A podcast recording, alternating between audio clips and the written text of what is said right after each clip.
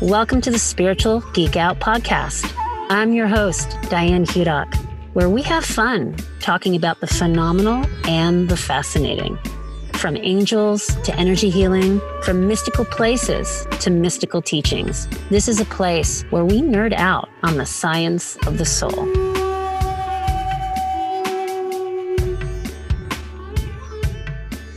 I am here today with my friend Mary Medeiros, whose credits, accomplishments, and career standouts are mighty and long.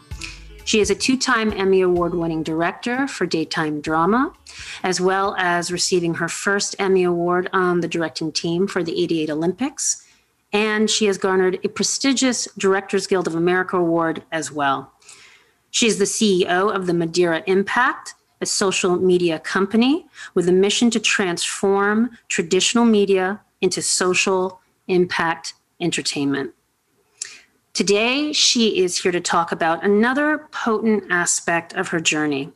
She is a well seasoned reader of the Akashic Records, and we are going to talk about that. She has started this since 2008, and we're going to break that down and share what that's all about.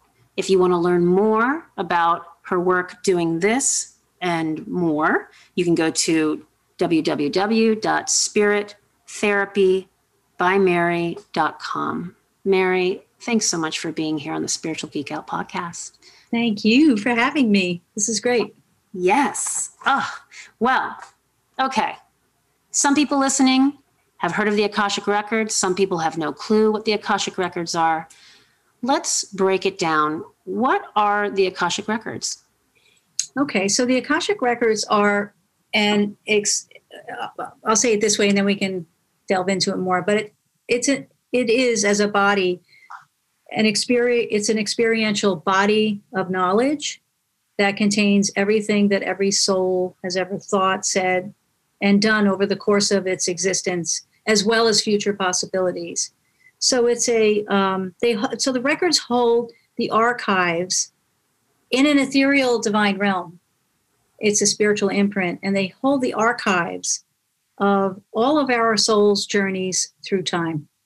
So everything that, you know, there we can call it a dimension of consciousness also, um, and it's a vibrational record. So it's not like a book somewhere that's in the clouds right. or in, in some room somewhere. Um, and the Akashic records has have existed forever, and in in the past, thousands of years ago, probably a million, they were only accessed by mystics or holy, then known as holy people. And, um, and that's because th- that many years ago, well, I'll, I'll refer to now, our planet has expanded so much, consciousness has really expanded more than throughout the history of this planet. We, there may be a debate about that because the way we're treating the planet, but we can get into that too later. But expansiousness is is is is happening, and vibrations are being raised. Um, and that makes it easier to access this particular realm because more people are actually sensing and feeling that there's something else about them that they can't define. And what that is, is it's our divine self. And when we open our Akashic records, we are literally communicating with that divine aspect of ourself that's recorded already. That recording in the ethereal realm, the imprint of our soul, is, is contains what our soul's chosen journey is. And we also can access our past lifetimes uh, through the records. So we can know things about ourselves that maybe we feel. There may be tendencies that we have and we don't understand them in this lifetime. When we open our Akashic records, the records will impart and show us um, what how we lived in other lifetimes. It's very exciting, which can impact greatly in a very positive way and sometimes confuse us in our present lifetime. So it's it's an amazing tool of remembering what our soul has chosen to do in in this in our case this lifetime. Yeah, very powerful. You you talk about how we're at this time right now where the consciousness is rising, right? The, the vibration is present yeah. and increasing. And I totally agree with that. And you said something to me that I thought was so simple and potent, and I think it's worth sharing.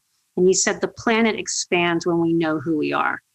And I think more and more people, more and more souls are getting up to speed with caring about really why they're here and who they really are. Who are they?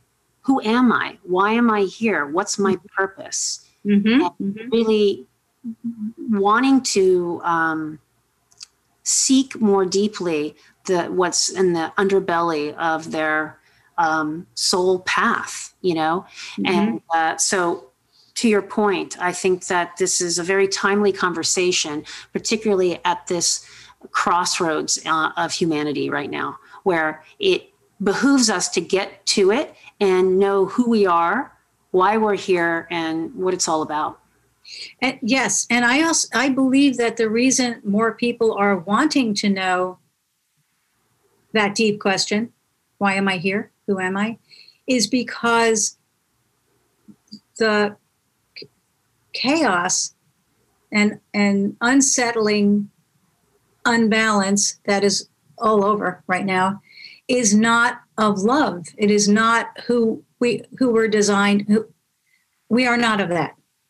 And so we have evidence around us of what we are not, what we are not, what we are not. And I think what happens is it almost, in a sense, breaks down people to go, wait a minute, I'm sick of that. That's not who I am. Oh, well, then who am I?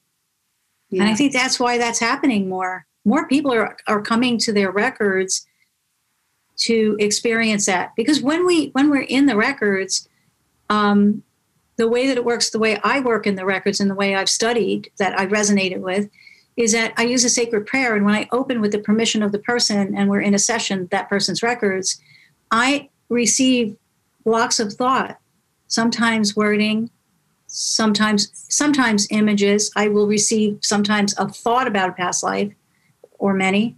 And those blocks of thought are literally they're mirrors of that individual soul. So I'm just the I like to call myself the sieve where things are passing through and the divine with with with my permission i should say or my accepting of this call they use my way of speaking they use my imagination and my mind um, to impart that knowledge that is that person. So often a person will thank me and i say well you just thanked yourself because this is your you get to chat with the divine aspect of you. Right. In the form of divinity like your own divinity. It is trippy and amazing.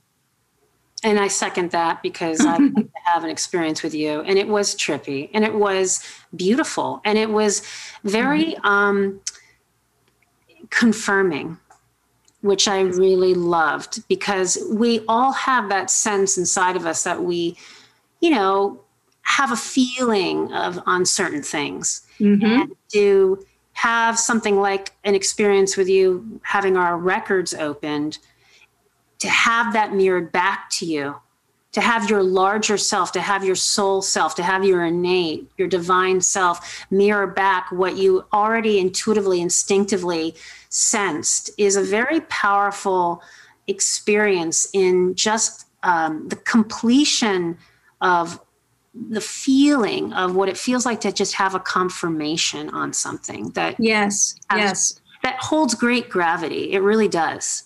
I'm glad you've experienced that as well because that was my experience when i first began working in the records because my study in the records was me opening my records and looking at the things that i did not i didn't understand in my own life. So i was so i am you know sit, sitting here a living example of what you do when you say yes to who you already are Mm-hmm. And the other thing, then the other, it's a new old message. I should say old because we've, as a humanity, misinterpreted this message, but we are God's source. That's the new, I mean, this is what religions have a hard time with some still. No, we aren't God. Um, yeah, we are. We are in the, we're the direct, direct mirror of God's source. Yeah. and, and so if we are, when I was little and I got that, I happened to get that on my own when I was little because church seemed weird to me. Um, but I just I remembered hearing God created you in His then own image, and even as a little person, I remember thinking, well, here's the thing: if I and I grew up Catholic, if I were in God's image, why would God create a being that had sin already? mm-hmm. and make us be born with it. Like it just didn't wasn't logical. And right. and I think it all. I think I came in knowing that actually, and for some reason I needed to see how that particular uh, system operated in order for me to gravitate out of it. In, a, in other words, because I know how many religions do not reflect the power that we already are, and quite often they they fear that because they fear they'll lose their power. That's right. Amen yeah. to that. And I grew up Catholic, so I can completely relate right your experience. And yes, we are God. And if this is hard for our listeners to kind of swallow, and this is a, a fairly new idea, mm-hmm. maybe just bend it a little bit. And it's like, okay, you can't you can't really wear that yet well, how about this? You're an aspect of God. You are a piece of that star of Bethlehem. You are a part mm-hmm. of the whole. And it's actually an impossibility that you're not, whether it's from the sacred text that you read or just from the pure science of the quantum. It's like you are not separate from that which creates life. So just let's just clean the lens of our consciousness and get the dirt off the windshield with all mm-hmm. those limitations that we place upon ourselves from these external um, uh, rule books that, like you said, were really placed there for control and power, not to yes. empower, but to take away that inner landscape of knowing and the power that resides within all of us, which is that God yes. source. I totally agree. That is what I know to be true as well, exactly as you said it. And um, another interesting thing some people will say, well, how do I get back to my own source inside myself? Easy for you to say. I mean, there are people that are yeah not and or they don't know that they can I'll put it that way well you know one thing that the records imparts all the time and whether it's in readings or in like what, what they impart to me is that when we recognize something of beauty, uh, no matter what it is, um, usually it's nature, or it could be a baby, or it could be just love itself. Those moments when we when we are in awe of something, the records speak of awe a lot. Awe is an amazing word. They actually have suggested recently that to me that we switch, change the word mystery and replace it with the word awe. Mm-hmm. Because mystery implies that there's something that is being that you can't find out or something. So awe. Every time we are in awe of a bumblebee, a bird, a blade of grass, the air, the sunset, the ocean, I mean, we can go on and on. Our, an amazing moment with a loved one. That moment, when we recognize that beauty, we could not rec. That's that's divinity we could not recognize that beauty if we were not of that. And science kind of shows us that. How could you recognize something that you are not, that's not part of you? You wouldn't be able to recognize it, right? Right. That's a great point. It's like going to some island or some place that you've always wanted to go to because you know, or just by looking at the pictures, it looks so beautiful. But when you get there and you have the experience, you had no idea that it was this awesome until mm-hmm. you're standing and taking it in, standing before the sunset or on the cliff or wherever you are. And what it also reminds me of is that uh, the records bringing that into play, the awe of, of life, it reminds me of us returning to our child nature. Mm-hmm. children don't think, oh, I should be joyful right now. They're no. just joyful. They're just joyful. Free. They don't have mm-hmm. to go into um, making lists about what they're going to do to fill their awesome day of play. It's just they're they're in the flow. So right. staying curious, being in that state of awe it it it, it um, perpetuates more of that inner freedom state, more of that joy. It does, and and and then the next step to that is. So guess what? You are that thing that you are so blown away by. So yeah. that's the part that people go, well, how do I know I'm a beautiful, joyful inside? how do I know that? Well, if you notice that, then you are. Yeah. And that's it. And don't be thinking about it. Just that's what? it. Like kids don't question. I love that you mentioned children. They don't question when something is like, oh my gosh, in a good way, right? They don't go, let me analyze that. Why am I feeling like I, that's a big thing? They don't. They just accept it. And they're and and and we and here's it was interesting when we see a child be in awe of something in a second, we love the look on like we feel the energy of that child, don't we? We go like, oh my god, we love that child even more. That's because they just saw themselves. That's right. That's right. Yeah, good point. Well, you've been doing these record readings for over two decades. And I'd love to know what was the impetus, if there even was an impetus that got mm-hmm. you into reading the records or seeking to learn how to read the records? And what was it like when you first had your records read? Was there an aha moment for you? Was there like a total about face and how you perceived life? Um, so here's the thing I always, I always connected without ever talking about it, but I always knew, I had an inner knowing that I loved love. And, there, and therefore, I loved people. I always loved people. And when I was growing up, I got smacked around a lot for loving people. Mm. And I was almost fully talked into believing that that was a wrong thing to do. Yet my being kept showing me, no, Mary, and no matter who where I was working, because I was in, I call it the trenches at the networks. It is very um, abusive. It still is, and especially news. I was working at CBS News. Abusive. Everyone's abused. Men, women, whatever. And I, and I. I never could figure out why I was there. Well, I, I needed to be there as part of my experience. I worked through the records to figure out why I was there. Anyway, I always knew that there was something in me that wasn't a match to, to that, no matter how great the money was. And so then I was following, you know, as I was working still in that arena, I was always finding myself going to like like when Abraham Hicks first came out, I was like, and and a, and an executive producer on one of the shows I was working on, she actually introduced me to Abraham Hicks, mm. and and said, you know, you're not. I don't want you to feel obligated to listen to this anyway. Once I heard what Abraham was imparting, I was like, oh my gosh, I know this, I know this, I know this. And I was like, oh, I could breathe. So then there were other things that I gravitated. I started, you know, reading about Paramahansa Yogananda, and I was very attracted to that. You know, all the things we've all done. And then Eckhart Tolle, of course, I'm getting more recent. So along the way, I was feeding into that part of myself, but I wasn't saying to myself, this is my life, I need to do this. I didn't know about the Akashic Records yet. And then I was having an, a, a, a psychic reading with a, a, a, woman out here. I'm from New York, but I'm living in, in California now. And this reading I had, she said, there's this really, he, she was very funky cool and right on, this woman. And she said, there's this dude over your shoulder. He's really handsome. He looks like a genie. And I'm like, who is he?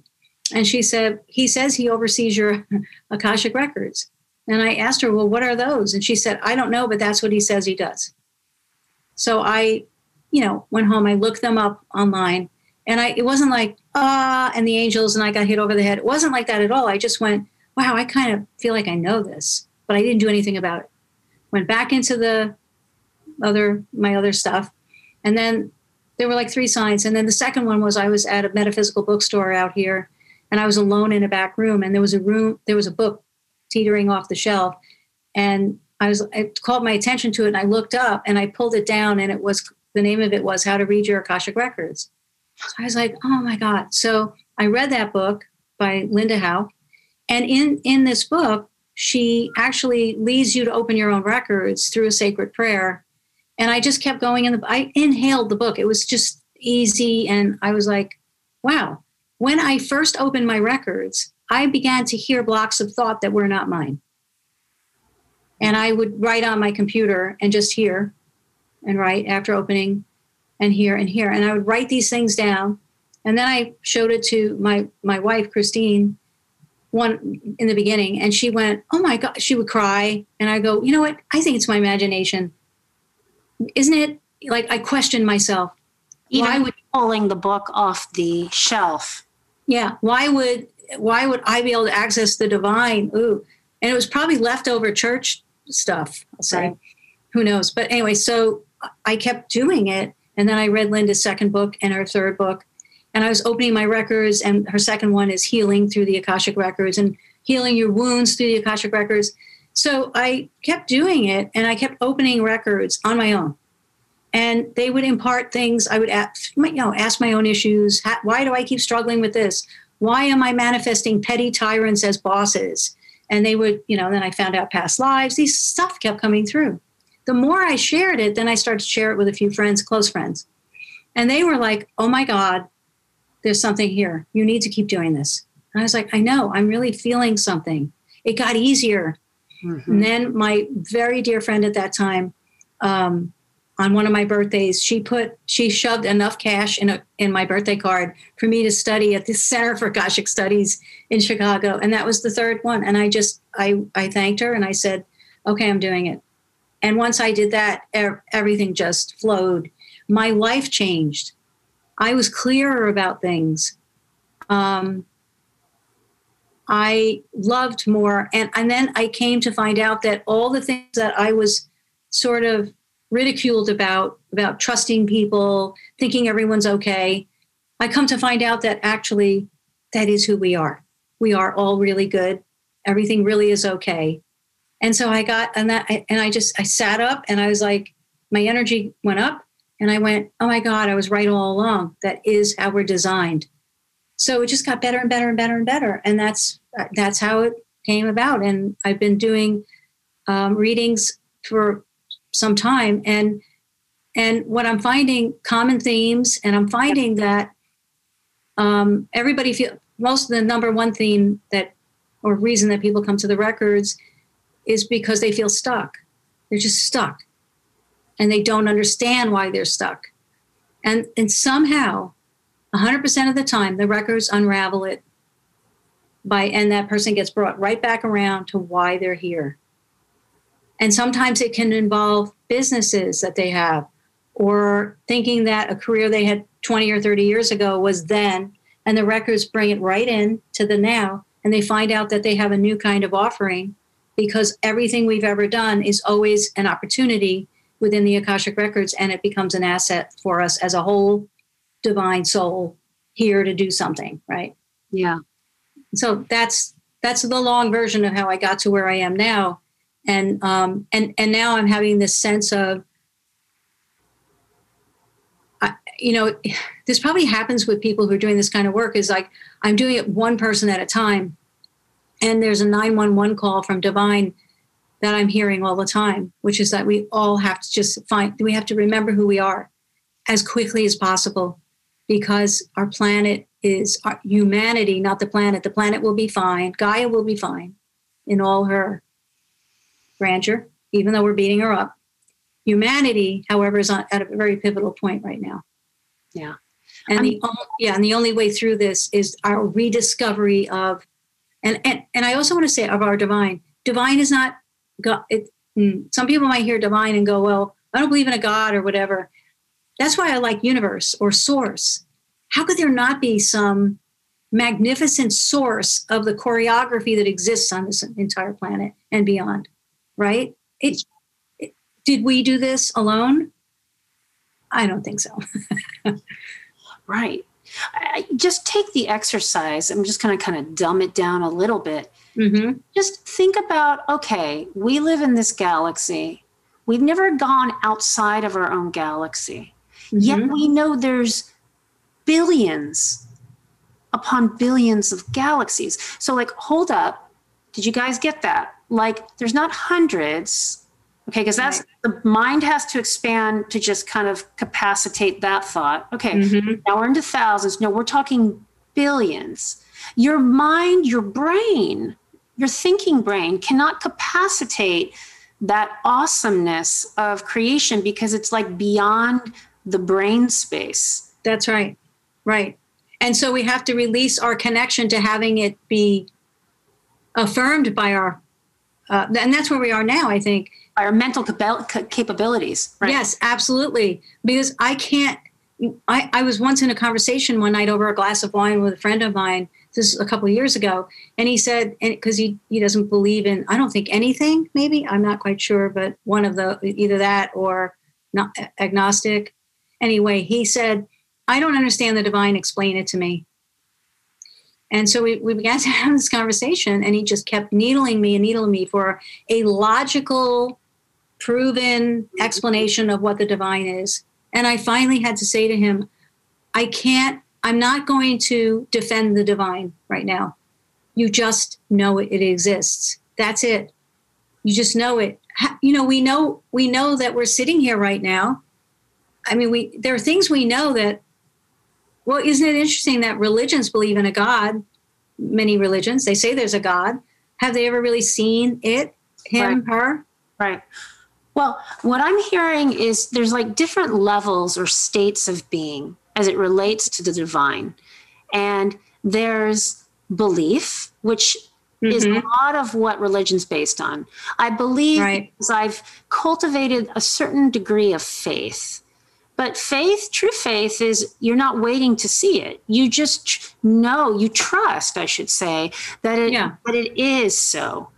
And, and based on your belief. And what is belief but a story you keep telling yourself over and over again and you mm-hmm. make it true? And that's mm-hmm. belief. So there's belief, there's faith, but there's also knowing. And some of my greatest teachers have said the very same thing in their own words. And they say, I don't want you to believe anything. I want you to mm-hmm. know. Because yes. knowing is a completely different state of being. And the only way you can really know is to have a direct experience of that which we call divine. And then people go, Well, I haven't had that. Well, anyone can have it. It doesn't have to be a near death experience. And you will have the experience that you're meant to have based on your um, personality, I'll say, mm-hmm, mm-hmm. life, your way of of perceiving the world. My experiences are very big and like knock me over and something to write a book about, maybe because they're they're interesting and they're they're sort of not so common, maybe. I think they're probably really common. It's just people are have been afraid to share it like myself because we don't want to be judged for being, you know, kookalicious. But the thing is, it's really about direct experience that and that cultivates a knowing so when we are talking to someone like your friend and i have many friends like that that are like I don't know. I just show up here and then I die, and I don't really know what even that's based on. You know, right? Yeah. And this just it's just like this. There's a trust there to something, but that's a choice too. That's a belief in. That's a choice. Something. Mm-hmm. But they haven't had per se a direct experience or sought out to have an experience so that they can come into a different state of being or knowing. And I think maybe and I'm not making one thing better than the other. I'm just saying maybe that's sort of the um, what separates sort of the agnostics from someone who is a believer or a knower or a faither is that they've had certain experiences that are undeniable and you can't quantify it you can't define it it's beyond any sort of mental capacity or mm-hmm. Or mentalizing because you can't mentalize your way to something that is so um, uncontainable and nameless. Right. Like infinity. Right. We know infinity. And that's that. I should have brought that into that conversation because I would say to him, because he's a science thinker guy, type of guy, I should have just asked him, so is there infinity? And he would have said, well, of course there is. And I'd say, well, how do you know? That's right. How does it? That could have saved me about an hour and a half. that would have been like a short coffee meetup. so you talk about common themes and and yes, uh, people being stuck. I can certainly relate in my work. People come to me because they feel stuck, and then I try to get them unstuck. Is mm-hmm. there a common curriculum though that you see for humans and maybe even especially at this time, do you think there's a common curriculum like self love or self worth or self respect or? Well, you're dancing around it because I opened my records uh, before our chat right now and I asked that question. And here's what they said. They, and I asked literally in those words, what is, what is a common or the column curriculum for humanity today? And they said, Be in love. Know you are light and love and take daily actions from that knowing place. Connect to your divine through nature any way and any way that feels good to you. Spend more time in nature and less time listening to the doom and gloom that may be emanating from those around you, including those messages from large entities like television and companies selling their products and services. Now, I have to say that just a little uh, excuse upon commercial here, the records have become more specific in what they're showing and, and sharing with us. The records in terms of telling us about our where the state we're all in. Now, when I'm working with someone, it's more specific about their life and their traumas and things and patterns. But this was a broader question, and they're getting specific. They continue to say this is a pivotal time on Earth. You are all receiving much assistance from non physical light beings. These light beings are sending you new thoughts, ideas, and inspired actions that are, as, that are much needed to become manifest in your earthly world. When and if you become disconnected to the knowing that you are love and knowing that all is well, you will not be able to hear, capitalized here, these messages. These messages are of the light itself. Do not be afraid to receive this light. So that was what they had said. Oh, that's powerful. It always is. And when I first started opening my own records and I asked about anything, then this sort of these this sort of messaging would, would come in. And I knew that this was something else. Um, what do the records say about fear? Here's this this is interesting. The records said have said fear does not exist. It emerges from separation. It's really a perception of it. Um, emerges from separation from divine. When you know you are divine light, you will also know without without thinking on it that all is well. Fear cannot live or be created from that space of all is well. Separation from our inner divinity sets up a place that ego conscious loves the ego conscious slips in and begins to run the show. Um, but they so ego tricks humans into thinking they are in control of their lives, and um, true control of human life emerges from the knowing that you're divine life of God source. So go. there, yeah. So there's it. So and I asked actually I asked also what is inner divinity, knowing you are love, joy, and that you are complete. Hmm. I mean that's something. Our whole I mean, so much of what's broken on the planet is based on assuming that people are not complete. So I'm, you know, I my company is going to make you complete. My product's going to make you complete. My process is going to make you complete. My religion is going to make you. I mean, we could keep our list could go on for the rest of the night here. But the idea that fear doesn't exist, I, I when I heard that, I understood it on some level, because fear is what happens it's sort of like the result of when we're operating away from knowing who, who, that we are divine. Yeah. What's coming forward for me is, of course, we all know the quote, or most of us have heard what fear, the acronym, right? False evidence appearing real. I don't know who came up with that. Oh, that's right. And I didn't even think of that, which is false kind of what they're saying here. Yep. Yeah, false evidence appearing real. So it's not real then? It's not real. And I think sometimes, you know, it's like Joe Dispenza says, we have to get out of the habit of being ourself. We have to break the habit, literally. We have to yes. shatter it. Yes. Not even get out of it. We have to That's the ego conscious. Yes. That's right.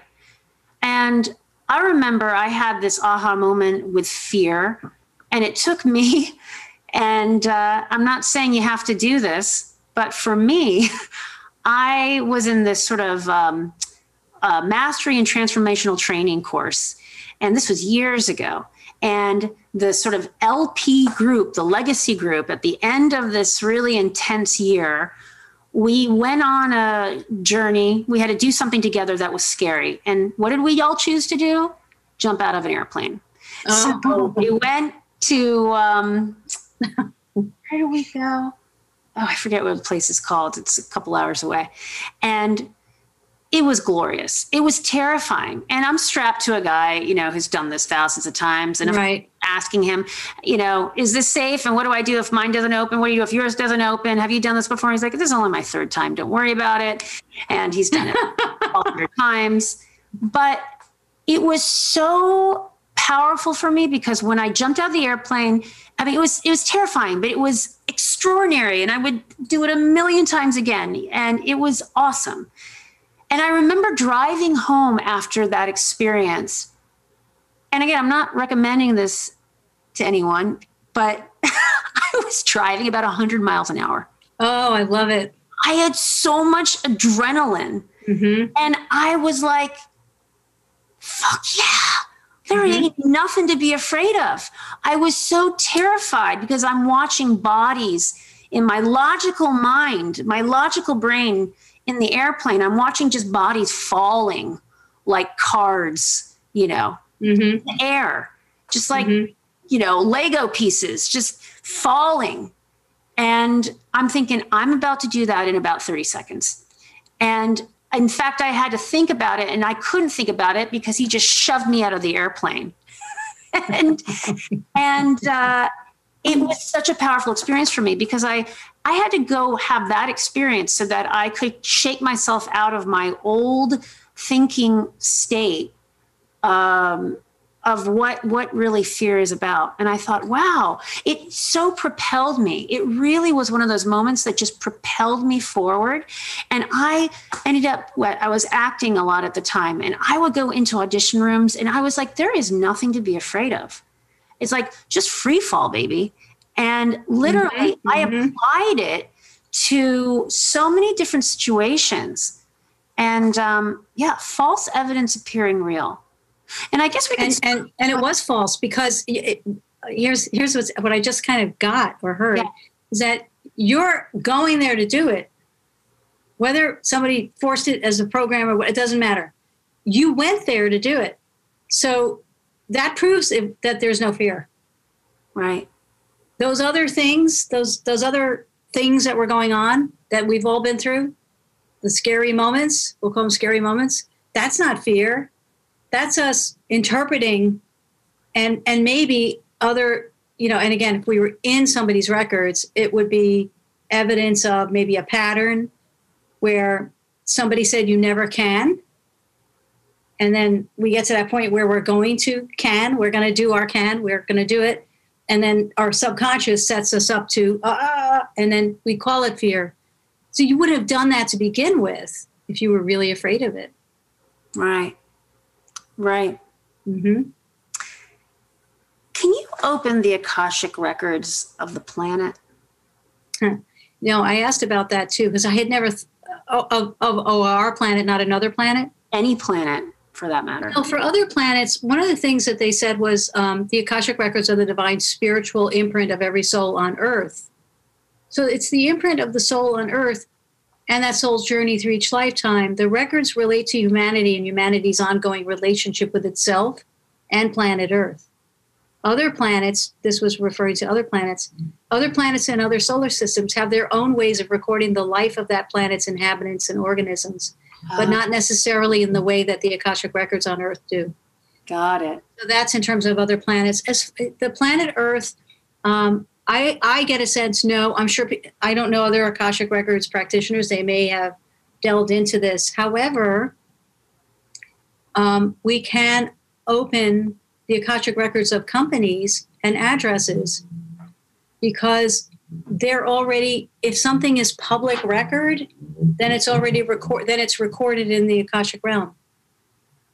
Okay. So uh, an address is public record. A um, a business is if they're you know an llc or any kind of business any entity. an entity exactly. Yeah. And that's that's pretty cool. I have done that.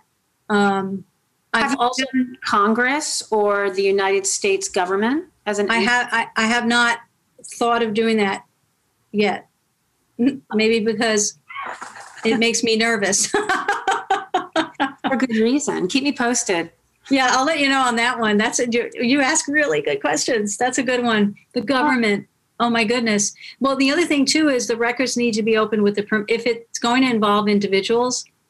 I know the government is an entity, but it's an entity of individuals. Right. Well, maybe not. Well, government now is, um, and at every present moment it is, and you have to get the permission of those individuals to be able to do that. So as a collective, I don't know how that would work.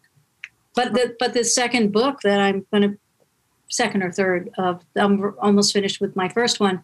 The second one that they have invited or nudged me to write is to go to sacred sites and open the records of those sacred sites and then put them into the book.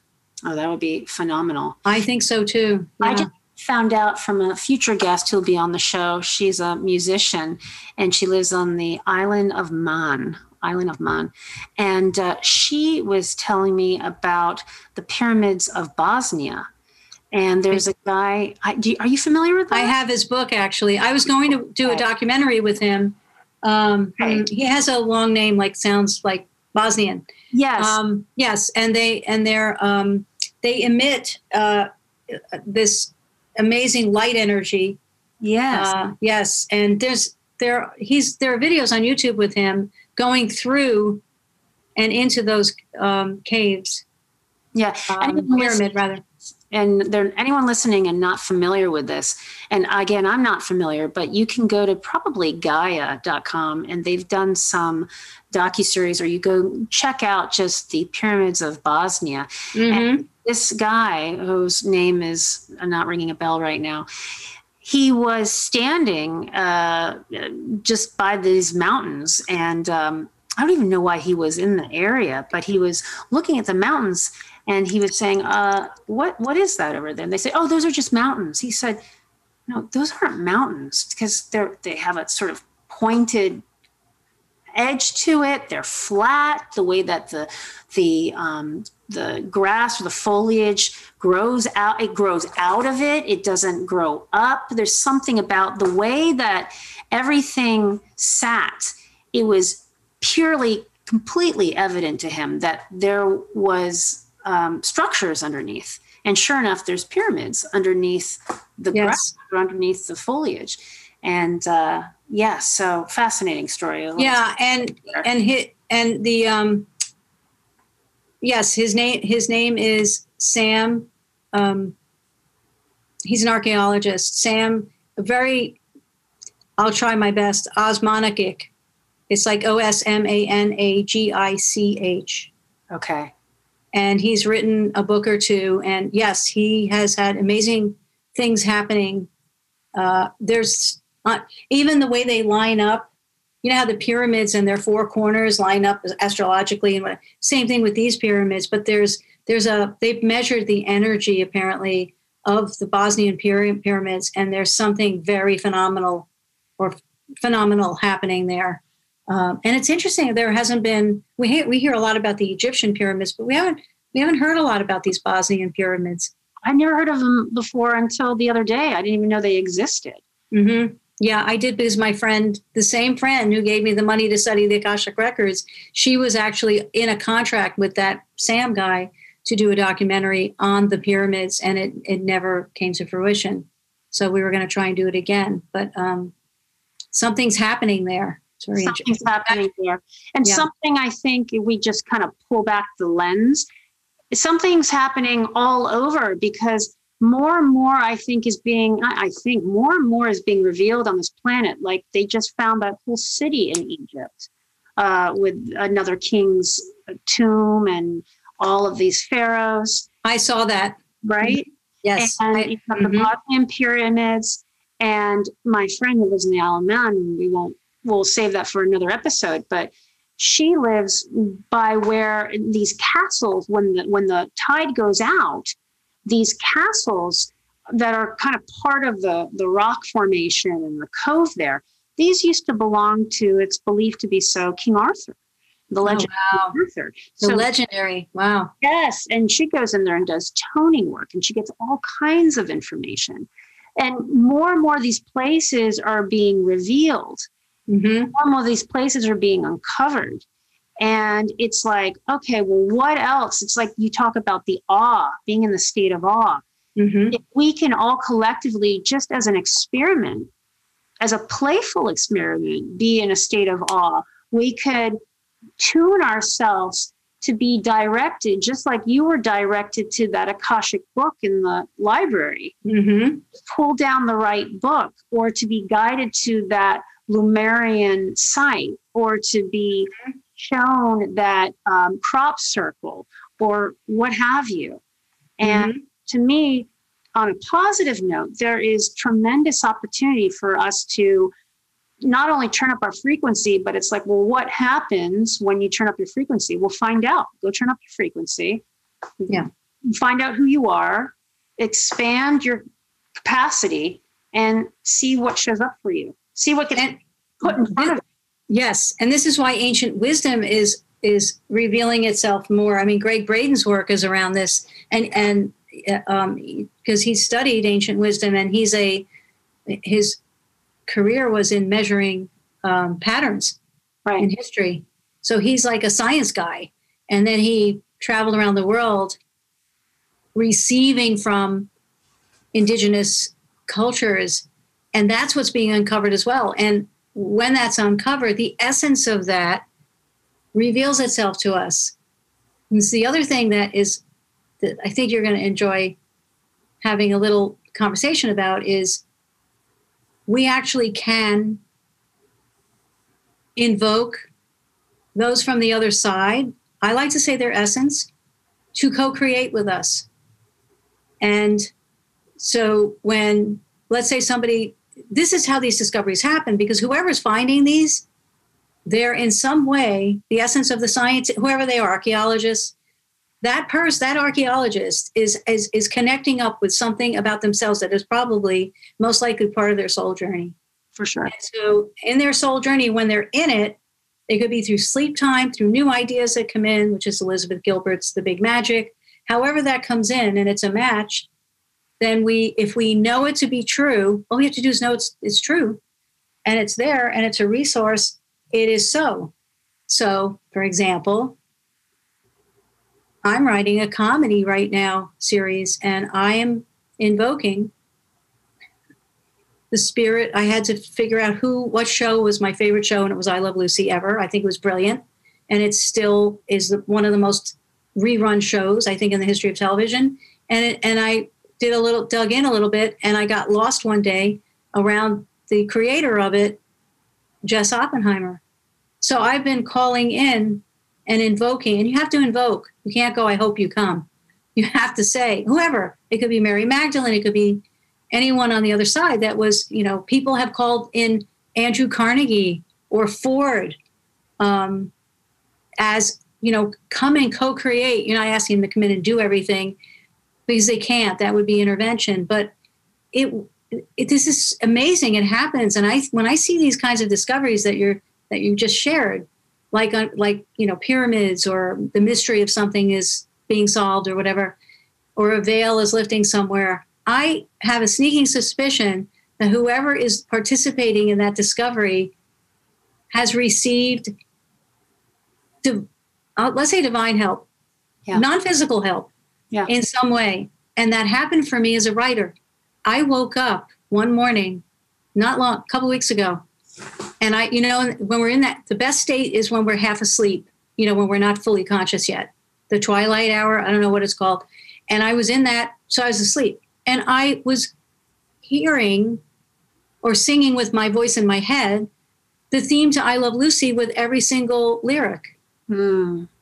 And then I became conscious and I went, holy moly, that's the theme to I Love Lucy. And I kind of said, as I was conscious, whoa, aw, I went, whoa. And I just, I just asked, Jess, is this you, Jess Oppenheimer? And I heard, yes, Mary, it's me. Hmm. Now it sounds kooky. My family, would- you know, if they hear this, they're going to be like, she's gone off the deep end. But, you know, it, look at the indigenous cultures, look at the Native Americans calling on the spirits of the North and the South and the East and the West in co creation. You know, this is not new. That's right. They measure the sun and when it's going to set and rise by just pointing their hand to it under the horizon. And they still do that. Amazing, right? That's right. You know, it makes me think. And, and by the way, to our families, uh, they're just looking for, like you said earlier in our conversation, like your agnostic friend, they're trying to get a logical, cohesive, mental thought going that can kind of box it in yes like eat it like a freaking digestible sandwich and mm-hmm. like i said earlier if you you can't question i mean you can question it but question it all day long. I know my experiences. I've had direct experience of things but i don't need to convince it to any uh, convince its validity to anyone because right. beyond that mental um, um, scientific um, proof. Proof. Beyond right. that right there's no way you can prove it so why even start well right that that's right and I, I think my the voice of my ancestors maybe will sometimes sneak in and and see what it is that I like what I just said and go, oh whoa, right? But then the greater part of me goes, well, it doesn't matter because I know this to be true. I do. I have evidence of it.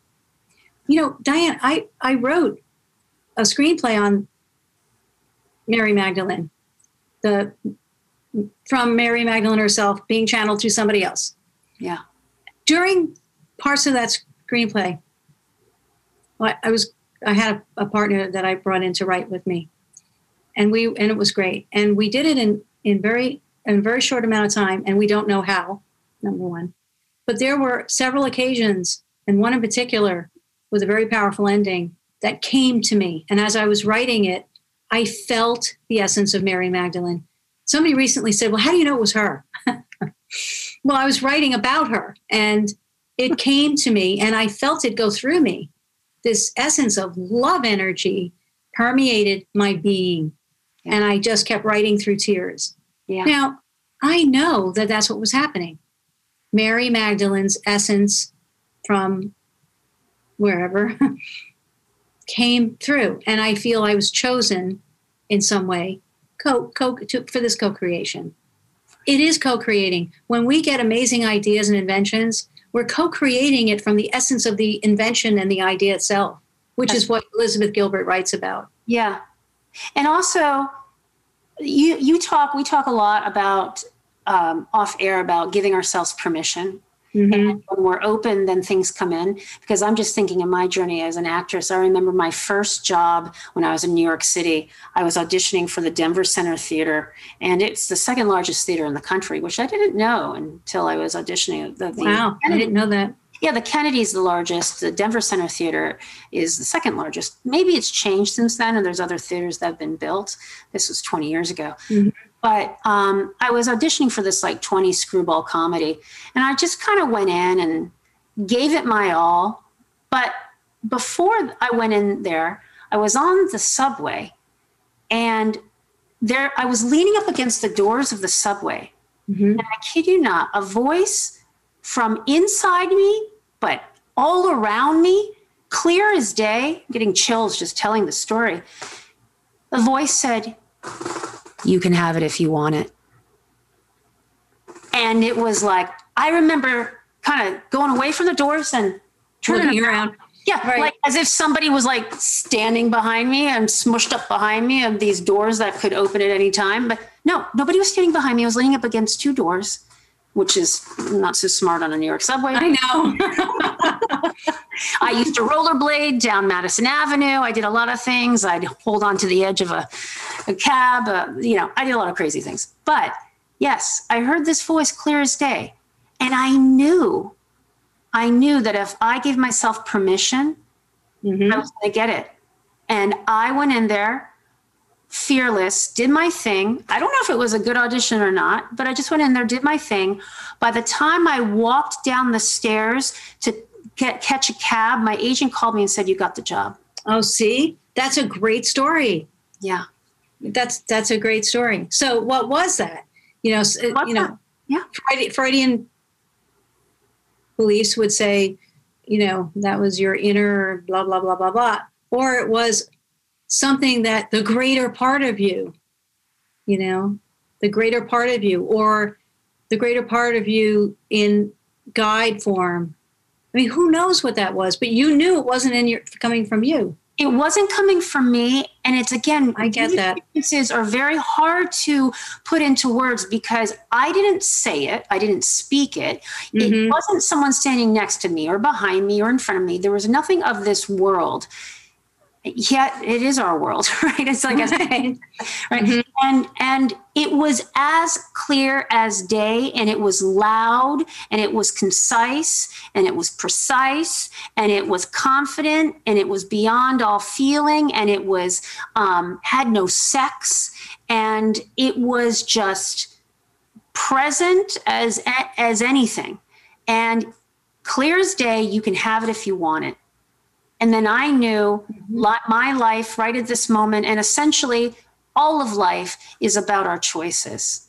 I can okay. choose that way or I can choose that way. I could have yes. gone in there and chosen not to have that experience and made different choices as an actor and uh, created a different outcome. But I got the hit and I said, Yeah, I want it. And I went in there, and by the time I got downstairs, I get a call. You had it. Um, I like that you said the voice has no sex. I never thought of that. So for anyone listening, going, well, how do I know if that voice is not in my head? It has no sex. Yeah, that was great, Diane. I love that you said that. Yeah, it's a, it's a. That's why I say when I'm in the records, I get blocks of thought, but they're blocks of thought that are coming in. They're not being. They're not. I'm not. They're not my voice. Right. And to your point, I think also these experiences i couldn't i couldn't have whipped that up. Right. You know what i mean? Like my i wasn't like maybe that was my imagination. Like no, i never whipped that up in my mind. I was like a nervous actress that was very focused and intent on you know hopefully getting a gig but i didn't know. I was i had never traveled outside of i had just graduated college and i was just hopping around you know the city going from one audition to mm-hmm. the next and this was the first one that was kind of out of town. And this voice literally just bing bang bongo came out of nowhere and hit me like a beautiful cosmic bell. Nice. That's really beautiful. You know? That is that's a great story.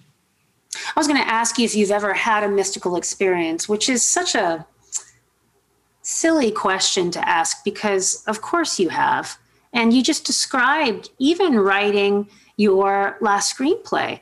It doesn't have to be some big, wild vision of an angel coming down from the sky. To me, you writing that film and having that experience of the Divine Mother is unquestionably a mystical experience. Yes, that was. That's one of them. Uh, you know, I can't think offhand of others. I know I've had them. Um, you know why I, I think why I can't grab onto one right now besides that one is because they're not mystical experiences anymore. They're just what I know to be true. Do you know what I mean? Yeah, I do. So they don't stand out. Right. They're part of your normal. Exactly. Yeah. My new my new normal, I guess. Um, yeah. I I do experience awe and there are things that just grab me and stop me in my tracks. And it's usually na- nature or love any any kind it, whenever i see love. In a film um a mystical experience um et near the end when he's going to leave him. Yeah. For me mystical experience you know i always say that that film is not about an et spielberg was brilliant that was the surface storyline. It's about a boy's first experience with love, and it happens to be an ET. That's right. How brilliant was that? It was yeah. about love. and and we it was so about love that when it got near the end and he was they were going to kill the ET, separate them, whatever, and they weren't listening to Elliot, our hearts just ripped apart, and it was mystical. I mean, to me, when for me, mystical is when my heart just expands so much in a moment, and it's not from anything from me physically, or it's not my phys- physical realm. It's a something bigger something greater outside myself or something. But I know now know that if I have those kinds of experiences, then that's me being shown who I am. Yeah. I didn't know that years ago. So who are you? Well, I, I am a, a living, breathing essence of God. Copy that. Right back at you. Yes, mm-hmm. you are. And yes, we and are. I, yeah and i i know i am yeah um and when i know when i'm appreciating divine and god in my in my meditation or prayer time my i mean i pray to the oak trees in my my yard because i know they're connecting up as a portal to the cosmos and to divinity itself and I and I know their roots are under my feet and I do this whole thing. And when I'm feeling this, I know that I'm feel I could not be feeling this if this is not who I already am. And so in that and it's not like ego can't even be here. It has nothing to do with ego. It's just more of the good stuff and more of it and more of it. And then we go, Oh my goodness, I am this. How cool is that? It's like a thumbs up to ourselves and we go, Oh my God, this is great. And so all things that come to my mind or my heart to do in my life or to what I'm going to bring to my life come out of that. And the more I allow that part of myself to be the, in a sense, the co creator of my human life, I'm happier. And I don't worry like you didn't worry about. And don't worry, I imagine when you're going into these situations, whether it's auditions or not, you don't go like, the outcome must be the outcome must be. I you know we've been trained into that. Right. And i don't. I just go it's for i always ask for the highest good of of, of everyone. I'm so glad you said that. I'm so glad you said that because you took the words right out of my mouth. I used to in my earlier days i just mm-hmm. wanted it because i just wanted the gig. I me, wanted the gig. Me too in my job to act. I didn't give a uh, crap what what the story was about. Mm-hmm, mm-hmm. But now it's like I only want it if it's for the highest good because mm-hmm. if it's not for the highest good, then I don't want to take on all that stuff that my soul's not really meant to take on. I don't want to take on all that karma and junk and garbage if I don't have to that comes with that job because it's not for my highest good. If it's for my highest good, then it's going to be graceful. Yeah. Yes, and joyful and smooth. Not that's not to say there aren't going to be little hiccups here and there, but that's different. That's um, right. That's it's right. From a higher plane and a higher, it's going to be in the flow of what's intended for, again, my highest good. Mm-hmm. Not my mm-hmm. sort of good, not just to have a job to have it, and not for an egoic um, um, reason. Mm-hmm. It's going to be for my soul's um, cry, my soul's journey, my mm-hmm. soul's yearning. And quite frankly, I don't even know fully what that is. I haven't, I have definitely inklings and ideas, but as I open more and more in my journey, it's certainly very different than what my earlier days looked like. Mm-hmm. All of us probably. And so when you have those inklings, again, from the records, um, follow, listen to them. Yeah. Listen to the inklings. Inklings, they call them minuscule moments actually of intuition. Um, and it is a very, it, it's a great word, inkling, because it is a little thing. You know, like, oh, I think I feel, and it's tiny, but it's not. It's probably most likely our own self tapping us and going, hey, let's go do this or whatever before all of our other subconscious patterns and other things that we carry around with us the noise the noise can come forward um, and it you know and the thing is that noise is in so many forms around us. Oh my gosh, all the systems that are broken. The education system is askew. I'm going to be nice. The medical system can't even go there right now. The, the political system, boy, the I mean, we get the the, the monetary system. They're just they become so full of themselves, they don't know who they are, and most likely, if we were to work our way to the top, follow all the way to the top to the CEOs, that's where we would find an individual, probably, and it could be a president too. Not this president, maybe, but it can be the president. I mean, rather the CEOs not knowing who they are, and they've gotten lost, and then it filters down right out to the products and services. It's energy. Um, you know, a very good friend of mine is a global brander and she left not left but she shifted away from like mckinsey major corporate you know entities and working in that arena those arenas and she created her company now is called humanity inc but her first company was called and she coined the phrase phrase soul branding and what she does is she works with major companies and she literally works with ceos all the way down through the stakeholders to help them find out what their own souls are it's it's branding from your soul, not from uh, your mind. Mm-hmm. And uh, yeah, she's been doing this for years. Um, and th- that's the kind of thing we can do. That's how we can help them transmute back into light. Because everyone thinks they're just all Satans. No, there's no Satan. There's just we're out of divine. We're away from it. That's and right. they're operating away from their own divine selves. And how do we guide them back if they're that far? We're all light and oh, yes. covering the light in varying degrees. And mm-hmm. some people have a big, dark, heavy lamp uh, shade on the light. Yes. And the room is dark and they cannot find the door. Right. But it doesn't mean that there's not light inside. That's so, right. That's right. You know, Abraham uh, Abraham Hicks again. They say um, when you walk into a room, there's no dark switch. That's right. I never thought of that. That's right. It's only a light switch. There's no dark. You don't turn on the dark. That's because dark is not real.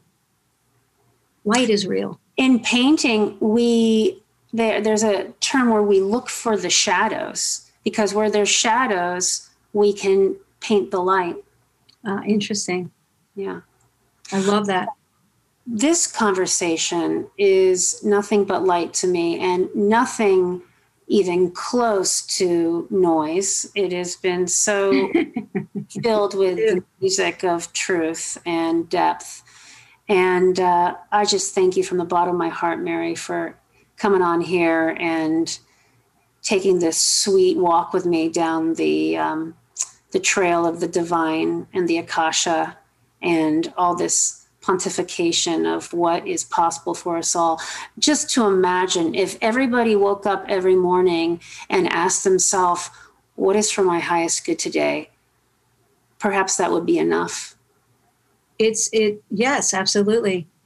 And what I also find with the records is people find the records.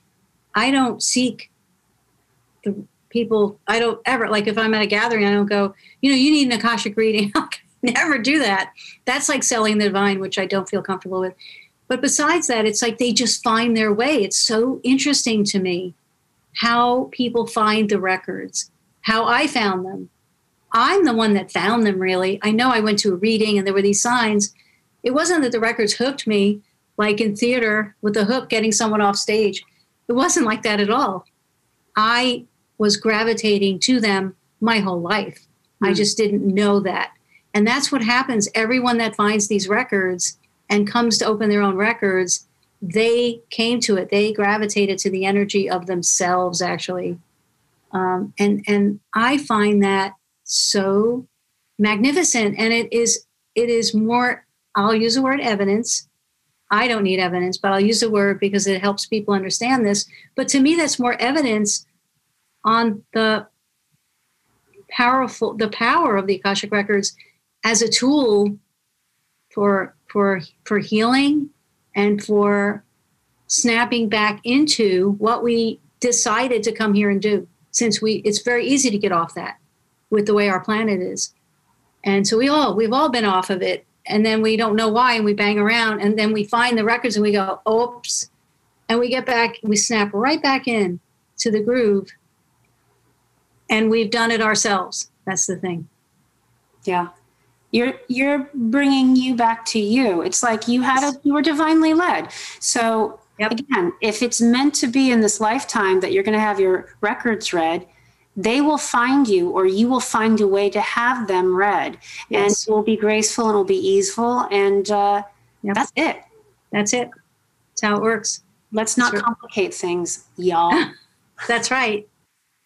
My records were telling me you are a writer. Now i was a director most of my career and i there i am writing back you know because i'm writing you know on the computer and hearing and I'm writing back, no, I'm not. So basically disagreeing with my own Akashic records. This was years ago. And it was hysterical because they kept saying, well, Mary, your records show you writing. And you know what I forgot? That after I closed my record, several, they kept saying this to me. I forgot that I had taken a slew of Robert McKee uh, screenwriting workshops on the East Coast, West Coast.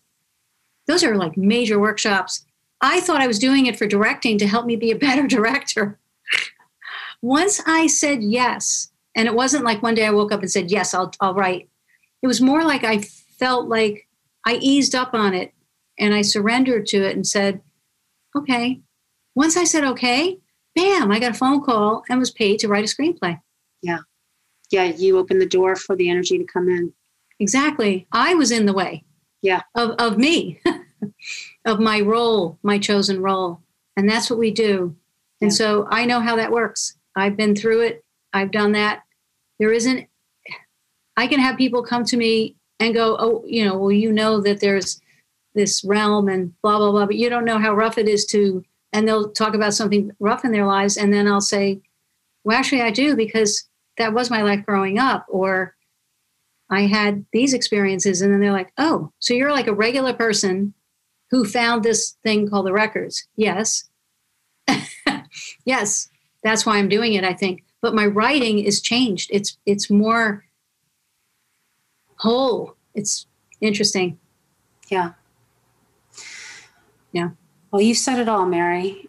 Thank you. For the moment. And thank you for having me come here with you. And I love what you do. Oh, thank you, Mary. And I want to say that I want more of you. Oh. Maybe other people are going to say that too. I bet they're going to say, I love what Mary said. Yes, Diane, we want more of you. Well, if you guys have any feedback, I am an open book and send it my way. And I'm here to just serve the planet and the people as best I can, mm-hmm. being the person that I am and sharing the people that I love and are doing the real deal work on this planet, like you, to raise the consciousness, the vibration, and really help no save change transform yeah. humanity. Yeah it, it's interesting you use, use the word save. I think we are at that point. Yeah. Um, but yeah i agree. And so we'll keep going. Yes we will. Hey guys thanks for checking out the spiritual geek out podcast.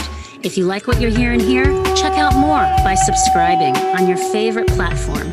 Or go to spiritualgeekout.com.